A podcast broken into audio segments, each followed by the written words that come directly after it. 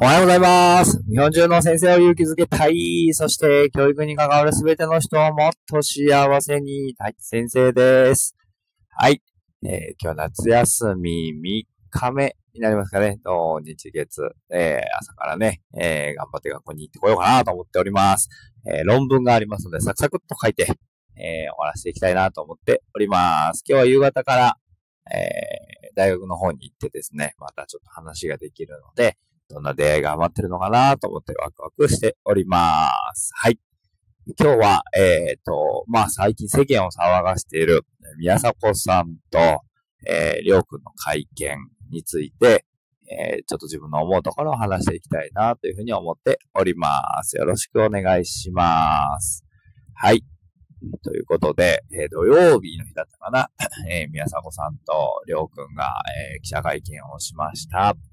で、すごくまずね、このずっと一連の流れを見ていて感じていることは、なんか叩きすぎだよなってすごく思うんですよね。なんかこう、その、フライデーかな？にこの事件が発覚した時から、もうなんかこう人でなしみたいな、え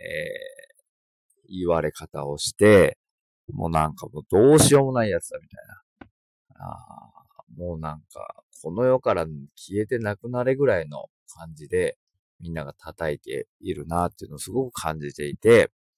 もちろんやったことは良くなかったかもしれない。そう作ってことだったりとか、良くない会社からお金をもらうっていうことは良くなかったかもしれないですが、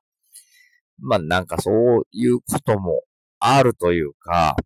あなたはじゃあ一回も嘘ついたことないんですかっていう話だったりとか、まあ違うことだってあるわけじゃないですか。で、もちろんその謹慎とかテレビに出られない期間が一定あるのかもしれないですけれども、なんかそれに対しての、こう、なんかその、もうそれ見たことかみたいな感じで、ブワーっと叩くみたいなのがすごく嫌だなと思って見ていました。で、自分は、あ、この二人のこと大好きなんだなと思って、なんかもっといたたまれない気持ちになったりとか、本当お笑いっていうものが僕は好きで、えー、なんかこ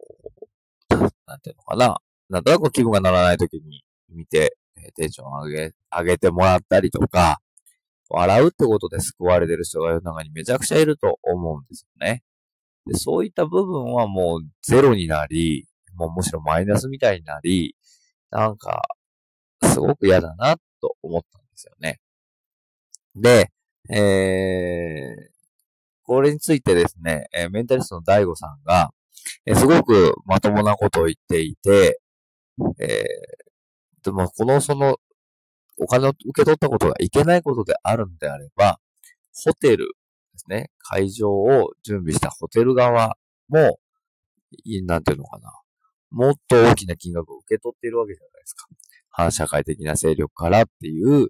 そこも問題するべきであるし、なんでそこは叩かれないのに、この、えー宮迫さんやりょうくんばっかり叩かれるのかな、みたいなことを言っていて、それにはマスコミの、こう、思惑というか、心理的な現象として、シャーベンフロイデっていう名前らしいんですけど、まあなんかこう、要するに悪い、悪い人が悪いことをしていても、あんまりこうニュースにならないと。良さそうに見える人が悪いことをしているからこそ、みんなが興味を引きつけられ、マスコミはそれで、まあ、アクセスを稼いでいるんですよっていうことを言っていて、めちゃめちゃ正論だなと思って、でも本当に悪いとこを叩こうっていう気がするんであれば、ホテルの側だったりとか、むしろもっと、大元はその反社会勢力なわけですから、その詐欺グループのな、えー人たちを、えーこういう人ですよって名前を公表したりとか、こういう会社でこういうやり口でっていうことをやっていくべきなのに、そこにはほぼノータッチで、今度はその、ね、パーティーに出てお金を受け取ったっていうことだけを報道し続けているっていうのが歪んでるなっていうところですよね。もう一個はなんか選挙前だったんですよね、この一連のが。でも、もうずっとこのことばっかりやっていて、もちろんその、まあ、興味がある、みんなが知りたいってことなのかもしれないけれども、結果、選挙の投票率が50%を切る。二人に一人は選挙に行っていないんですよね。これは本当にすごく問題だなと思っているし、逆にうがった見方をすると、言ってもらわない方が助かる人たちがいるんじゃねえのかなっていうふうにすごく思うんですよね。だからこそこの問題がチャンスとばかりにうわーっと出ていたりとかするんじゃないかなと思っていて、なんか、思っていることを発信しようとすると、えー、こうやってなんか上の人たち、権力のある人たちがお前ら首にするぞみたいな感じで潰される。これも本当に日本って良くないなってすごく思うことで、悪いことを認め、悪いことしましたって謝罪したいのに、それもさせてもらえないっていうところが、すごくなんか良くないなって思うんですよね。で、もう一個、えー、キングオブのニーさんはこんなこと言っていました。えー、みんながこうやって発信できて、えー、する時代だからこそ、えー、みんなが、まあ、貧困法制、そしてなんかこう、みんなが監視している社会になっているんじゃないかなってことを言っていて、なんか少しでも良くないことが、例えばツイッターで、えー、先生がエロいことを例えばつぶやいたとします。そうブワーって炎上するんですよね。びっくりするぐらい。な、まあそうね。先生も人間ですからみたいな。ね、それをなんかこう、ぽそっとつぶやいただけでもう、もうすごいことですよ。まあ先生っていうね、職業柄もあるのかもしれないんですけど、なんかそれってどうなんだろうってすごく思ったりとか、誰もが貧困法制で監視ばっかりされていて、結果、クソみたいに面白くない世界ができますってことを言ってました。ああ、なるほどなーってすごく思っていて、わかりますか？なんか、その、可視化されちゃうわけですよ。プライベートもそうですし、えー、思ってること、頭の中も可視化されている。そうなってくると、悪いことや、ちょっとなんかこいつ大丈夫かってことに対してみんなが目を見張って、みんながその、やべえやつこいつってなった瞬間にブワーッと叩き始めるっていう社会になっていくよ。これって本当に面白くないですよね。わかりますか？結局ロボットみたいな社会を、あの人間を作り出してんじゃないのっていうようなことを言って。で、ここでまた二極化されるんですけど、それを見て発信をやめてしまう人と、それでもなお発信をし続ける人と分かれてくるとは思うんですが。で、西野さんはまあ、えー、